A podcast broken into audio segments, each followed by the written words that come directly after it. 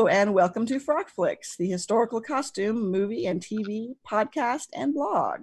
I'm your host, Tristan L. Bass, and I'm here with our original Broadway recording cast. Sarah Lorraine. Kendra Van Cleave. And before we dive into today's podcast subject, I'd like to take a moment to acknowledge what's been going on in America for the past 2 weeks or so.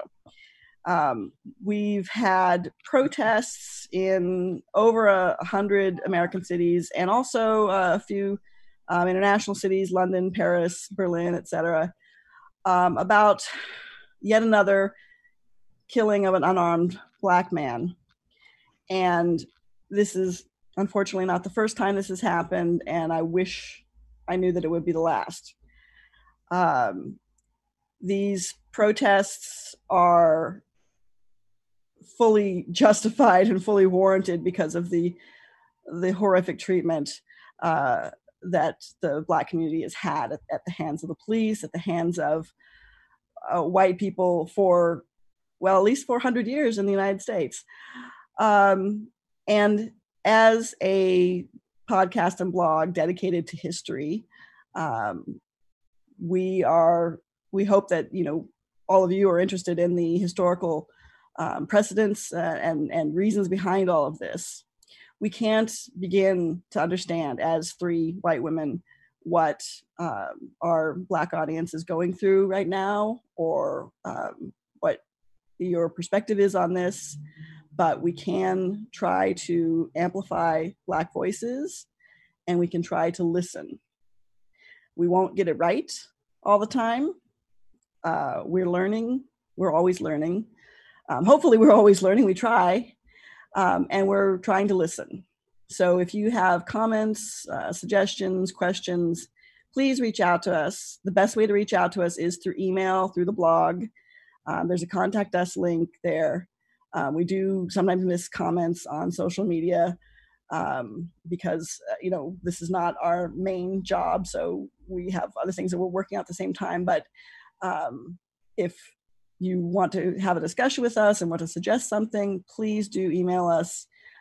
We do listen and we want to try to do better. It's an ongoing process.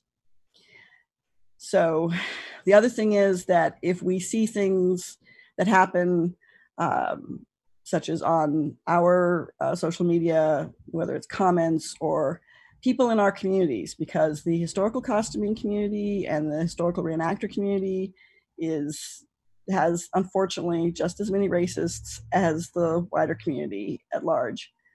We will try to call that out as well. So again, we're here and we're listening and we're trying to do whatever we can. And if you have suggestions or inputs, we welcome that.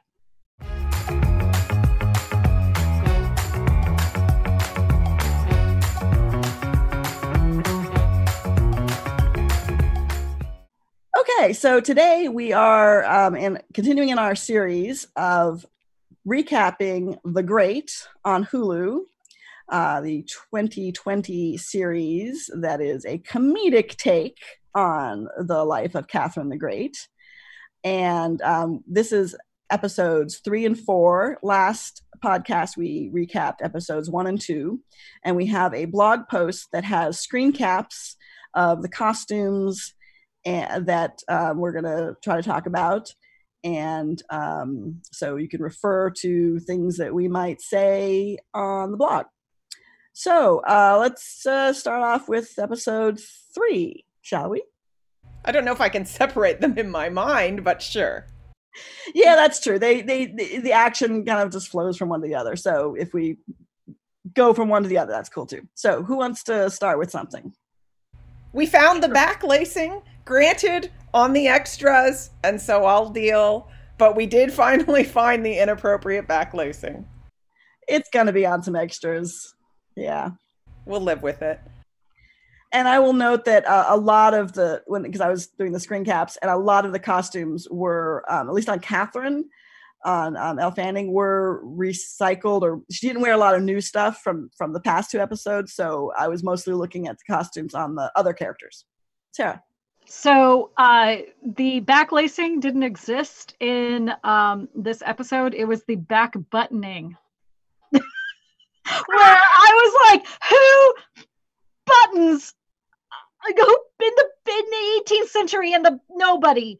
But it was cute because actually the visual gag was when her new lover, whose name I'm completely blanking on, is trying to get her gown off. It's the fumbling with the bra kind of trope. And I thought that was cute, but also nobody buttons a dress in the 18th century in the back. And they were very Victorian buttons. They were wedding dress buttons. Come on. They were the button and loop. It was button and loop. And I saw this as I'm watching it, and I'm like, oh, it's funny. Okay, so the top part is hook and eye or something, because I didn't really get a good visual on it initially. And I'm like, oh, it's cute, because it's like he's struggling with her bra strap. Oh, ha, ha. And then they kind of pan back, and it's a whole thing about like the serving girl has to come in and unbutton her, and you see this very up close bridal button and loop kind of a thing. And I'm like, nobody did that in the 18th century. Fuck, nobody did that. Great sight gag, though. Very good sight gag. Never done in the 18th century. So the one thing, well, two things. One is that that dress was a court style dress, and so should close and back. So that part is right. The wedding dress buttons were not. What annoyed me, I got the gag and I thought it was cute, except that then the maid comes in, undoes half the buttons and says, I think he can take it from here. And I'm like, well, if he can handle half the buttons, why couldn't he handle all of them? I'm sorry, I'm a pragmatist. I think these things through. Yes. That was, well, that added to the humor, I guess. I don't know. Well, okay, so I got that. Let's just dive into that dress, because that was kind of the big formal, Catherine and Peter, or Peter's giving a big speech, and they're wearing this kind of wannabe formal stuff to present this speech. And so she's got this kind of pale mint green thing that's, attempting. Okay, so in the first, for the wedding banquet, she wore a much nicer, in my opinion, riff on the court gown. This one, everything about it kind of had a 19th century, almost 1830s tinge to me. The sheer oversleeves, the seaming on the front of the bodice, and then the buttons in the back. And it was just like, not quite. It just kind of, it really just read wrong. It was like, and if anything, it looked like a Victorian interpretation of an 18th century court gown. I thought it looked like a 1930s interpretation. It felt that overly delicate. Yes, agreed. It did have an interesting drape on it. Well, one last thing about that one. And then it was paired with a very modern haute couture cape, which was just, it was cute, but it was silly at the same time. It's like, okay, let's just gather up a big swath of taffeta and throw it in the back, which from behind the long shots looked great. Up front, I'm like, okay, Billy Porter should be wearing that, which would be fabulous, but it doesn't fit in my little historical show. I wanted to comment on Auntie's dress that she wears in the first at least 10, 15 minutes. So first of all, Auntie and her very public masturbation was hilarious. It opens right up with Auntie diddling herself in front of Peter the Great's statue that's going to be unveiled later on in the episode. And of course, Auntie's got a not historically accurate whatsoever role, but serves a good purpose in the plot of this occasionally historically accurate show. But what I wanted to comment on, I really loved the fabric on the dress. And I even liked, and they do it with some of her other costumes, which we'll talk about more, they really go fantasy with her. And that's fine with me. It suits the character. The one thing that annoyed me, though, is they had some sort of beaded trim along the bottom edge of the bodice, and there was gaposis. The bottom edge of the bodice was not flush with where the skirt gather started. You could see waistband underneath, and that drives me crazy. You could baste the two together. You could hook and bar them together. There are solutions to this. So having that trim on there, I just spent the whole time thinking, great fabric, gaposis. Yep. I mean, there were some great fabrics overall. And I mean, whoever's fabric shopping for this show, just went to town. Some of them are wildly non-historical, but they're cool. They're really pretty.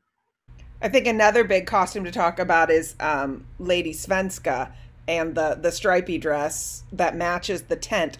I have to admit, I didn't get it because I was so focused on the dress that I didn't tune into the tent. And it wasn't until the scene after where they were discussing it. And then I ran it back and I got that the dress matched the tent. But I spent the whole time being like, what just hit what?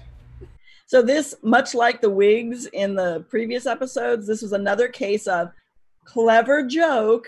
Hold it a beat longer because it's a great visual joke. And it's the directing and the cinematography that's failing that. Because I got it a lot. I got it, but I was like, wait, what is that? What? I'm pausing. Oh yeah, okay. Yeah, that's hilarious. You really needed to hold it a little bit longer and frame it.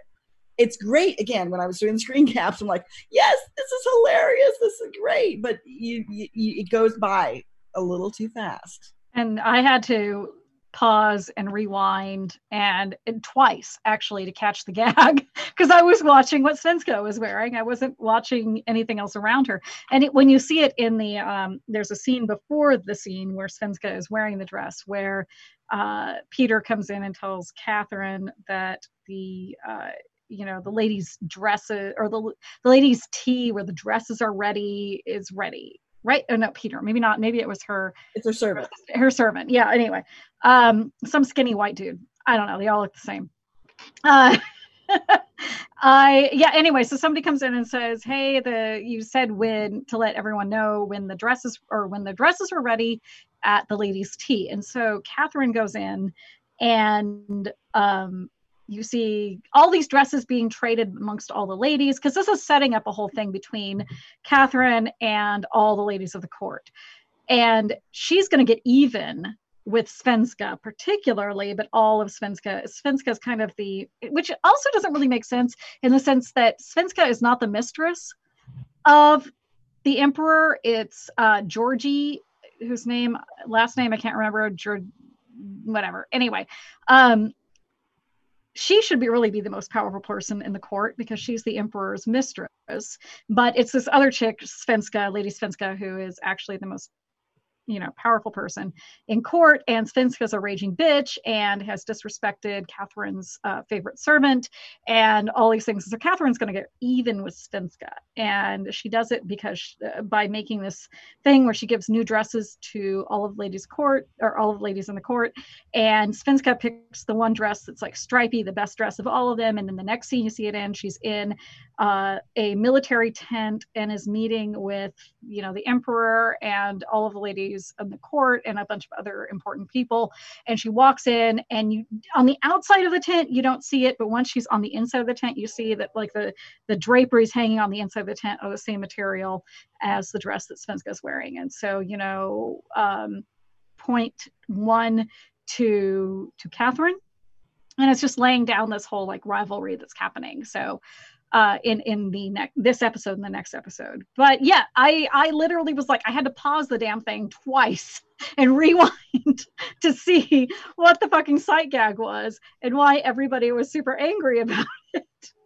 But yes, her dress is the same as the interior drapes in this tent. To jump ahead now, the scene, the party where the court ladies, or Lady Svenska's party, where all the court ladies are being excessively like physically beating up the empress. The tea dance, excuse me. I actually loved that. That was like the least historically accurate in terms of, the candy colored wigs and the fabrics of all the dresses. But I thought it perfectly made the point. I mean, again, in the context of that this show is not trying to be historically accurate because everything is so sweet and so candy puff. And of course, that's where they get their daggers out. So I really enjoyed that scene despite its complete lack of historical accuracy in terms of like fabrics and hair colors and all that. Yeah, that's a good point where the crazy non-historical designs and everything are purposely used. They really make the point, like, oh look, we're all so precious and sweet, and they're all raging bitches. It's like they're voguing with violence. Because I like the voguing with violence. That's really good. I mean, actually, voguing can be violent. It can be, yeah. And they go to town on her, and the things that they're wearing. It's like, you know, cabbage roses and they like powder pink wigs and lavender and stuff. And there actually are like traces of powder lines on their foreheads and stuff. So. And then the styling of the wigs are like ridiculously. They reminded me weirdly. It reminded me of the hairstyles in that beauty school dropout in Greece, with some of the crazy stylings in there. Like combine that with Hollywood-ized 18th century. It's very, very, very stylized. Well, and artificial, I would say, and the point being that all these ladies are being artificially sweet, but underneath they're pretty darn mean. I wanted her to punch them back. Oh my God, that was the thing that we kept as my boyfriend and I were watching this. We were like, why doesn't she just fucking slap the shit out of those assholes? Or at least have them arrested and thrown in a dungeon. She's the goddamn empress, for fuck's sake. And yeah, I get the fact that, you know, her position is really precarious at this point. Her and the emperor are trying to establish some sort of detente, some sort of understanding. She hasn't conceived yet, so she's not invulnerable. But come on! She's the fucking empress! No, she's not. It doesn't matter until she's gotten a male heir.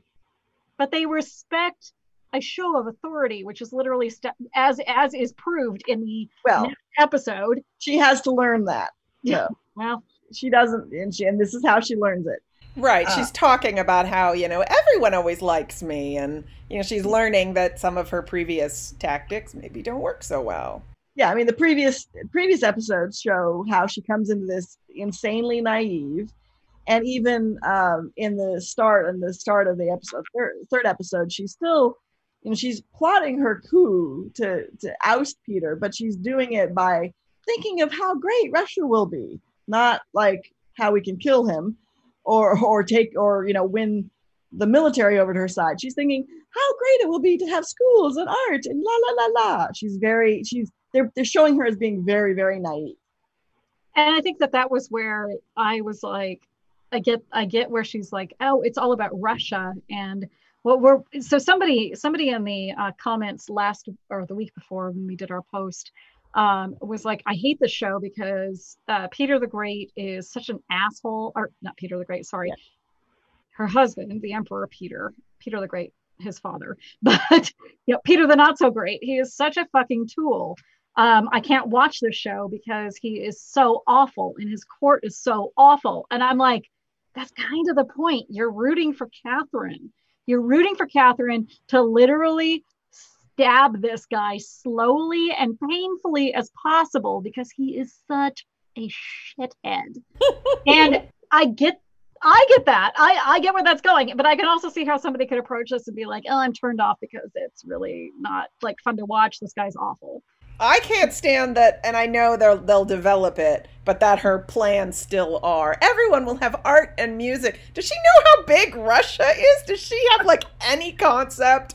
I don't think she knows. I don't think she has any concept. But to continue with Peter being a tool because he is, and this episode, or one of these episodes, I don't know, blurred together, really emphasized that. Like he had a huge problem with his generals. He couldn't take any of their ideas. He presented his ideas for a battle plan, which is just like fucking moronic. And he also had a lot of insecurity about giving this big speech about his father and this, the statue dedicated to his father, and how he basically didn't measure up. And like he knew it, and he was really insecure about that. And he kind of had this little talk with his aunt about that, and he tried. There were these little hints of his insecurity. He also ended up, he gave a speech, and when he was about to cry, but then he ended up stabbing people and whatever. But I also want to use that as a segue to talk about the blue velvet suit, which looked fucking hot on Nicholas Holt. He is a fine little man, and I only like men, that much, but he is one fine fellow. And that blue, the blue velvet was so beautiful. It was just so gorgeous. It vibrated on screen. It was so gorgeous. That said, it's not a very 18th century cut. It's very kind of more of a 19th century cut. I found, though I can't find a reliable source for an image that I think they're referencing for that suit, which doesn't look like it at all, except that it's blue and it has some of the same trims and stuff. But that was actually, I think, Peter the Great. So it's actually earlier, but it was just looked so magnificent on him. And I was just really blown away by how it was just beautiful. Just a beautiful piece of menswear. And there's another outfit on him that you just kind of, it kind of glides by as you're watching. But as I was doing the screen caps, and there are going to be a ton of screen caps of this, it's almost a fucking animal print. It's more of kind of an eye cat, kind of, it's burgundy or orangey and black. It's a frock coat. It's much more of an actual 18th century cut. And then the cravat is like almost like a giraffe animal print, but it's kind of more geometric. I mean, again, whoever sourced the fabrics for this show did an amazing job. Not strictly historical, but beautiful. And the colors and the combination just are stunning. And and also that does reference, in the 18th century there was a little trend for menswear and animal prints and all that. So it was great. So there were some really actually interesting men's costumes in these two episodes. I think that too, it just underscores kind of what an animal is. Absolutely. Yeah, it's a really good visual cue, and I think that that's what the show really does well. It visually cues really well. Yeah. Yeah, it does. And the blue suit too, again, I because I think they're referencing Peter the Great. So we're referencing his father as he's wearing this suit, even though, again, the cut's not really of the right era. But they are hearkening back to these. They're trying to, like, he's talking about his father. He wants to be as great as his father. But again, that episode was titled, "You, Sir, Are No Peter the Great." And he's not. I want to segue in talking about another boy, which is Leo Vronsky. Clearly Vronsky, which is a reference to Anna Karenina, but because that's her lover's last name, but whatever. I think he's such a cutie. I love his little curls. I want to twirl his curls. Actually, this is coming from the 5'11" woman. I actually like that he's like an inch shorter. And the whole time I'm like, he reminds me of someone. He reminds me of someone. He was Lucrezia Borgia's sweet, cute little husband in The Borgias, opposite Holliday Granger, and exact same role. And so clearly this is his area of expertise. And then I am just totally developing a crush on who they are calling Count Orlov. I still think it should be Orlov, but whatever. Anyway, I just think he's so cute and nerdy, and I love how he gets all stressed and tense and reads books, and I love him. Well, in real life, you don't have to worry because they actually become lovers in real life. So I don't know if the show is going to follow that track, but I'm hoping that's where it leads. I'd love to see that develop. That would be adorable. Yeah. Nerds in love. Yes. And to mention their costumes, Leo has a very green theme going. And Orlov, I'm going to call him that, got a new suit. Yeah, silver, sort of like a hammered silk, which was really pretty. I didn't love Leo's first waistcoat just because it looked like one of those machine embroidered taffetas, which to my eye screams machine embroidered. I know it doesn't to most eyes, but I did like his next one, which was kind of green and gold, like tiny little like interwoven, like not checks, not that specific, but anyway, I liked that. I also like that Catherine's finally getting some and is happy about it, and that's good. Girl needs to explore her sexuality. There was a spate. Okay, so random segue, but in that same period where she's warming up to Leo, she goes through a period with a lot of ringlets in the back of her hair, and that kind of annoyed me. At first, it was like she was a little casual, but then she actually went to some sort of event, and still had the ringlets. But then, luckily, they got her hair back up, and so I was happy. I thought it was because she just got fucked. Possibly. Exactly. That's exactly what it was. Is her hair is completely up. She's priss and prim and everything. And then she finally gets Rogered properly. And like the back part of her hair goes down. She's like, I'm a whole woman now. Like, business in the job, party in the back. Yes. That. She has the 18th century just got fucked mullet. Exactly. Yeah, that's it. But I still want to just commend the hairstyling crew on this with, when it comes to Catherine, that tête de mouton is so good. It's so good. Preach, testify. I spend the entire show staring at those little perfect curls. Oh, I love it. It is beautiful. And because somebody in the comments asked, they sounded snarky about it, but so 18th century women wanted to have their head look like sheep. Kendra? Yes. I don't know the full, I think it's because those structured curls look like how sheep's curls will often go into almost rows. I mean, I don't know that there's anything deeper than that. I think it's a pastoral Francois Boucher kind of thing. Other than that, I don't know that there's a deeper meaning. I think they just started liking these curls and said, hey, I looks like a sheep. Yes. Can I just add, when have our commenters never been snarky and like, what the fuck? Also, let's point out that the names of things never fucking make sense. Come on, people. My favorite still is the hedgehog hairstyle, which everyone misappropriately names to the big bushy curly style, but actually that was not called the hedgehog. It was this literal spiky hairstyle where the hair is standing straight up in and goes into spikes at the top like a hedgehog. You know, sometimes we want to be crazy with our hair. Look at the mullet. Look at, the claw bangs that I had in the 80s, you know? Well, I mean, the mullet isn't a mullet like a fucking fish or something. Like, in 200 years from now, they're going to look at this hairstyle and be like, why did they name a hairstyle after a fish? Well, and you were just talking about spiky hairstyle. You know, in my punk days, you know, you'd make big spikes and it was called Statue of Liberty spikes. We didn't want to look like the Statue of Liberty. It's just that that's what it resembled. Right. So come on, people. Yeah. It's a shorthand. I'm not sure where the mullet etymology actually comes from. Someone should look into that. Yeah. Okay. Well, somebody who actually gives a fuck about like 1980s shit should educate us, because I'm not going to do it. Okay, so what other costumes or plot points do I discuss? I've got two costumes. One is quick, which is that Catherine got another of her peasanty menswear blouses. This one was white with little dots. But actually, my favorite outfit after the tea dance outfit was Auntie's final men's coat.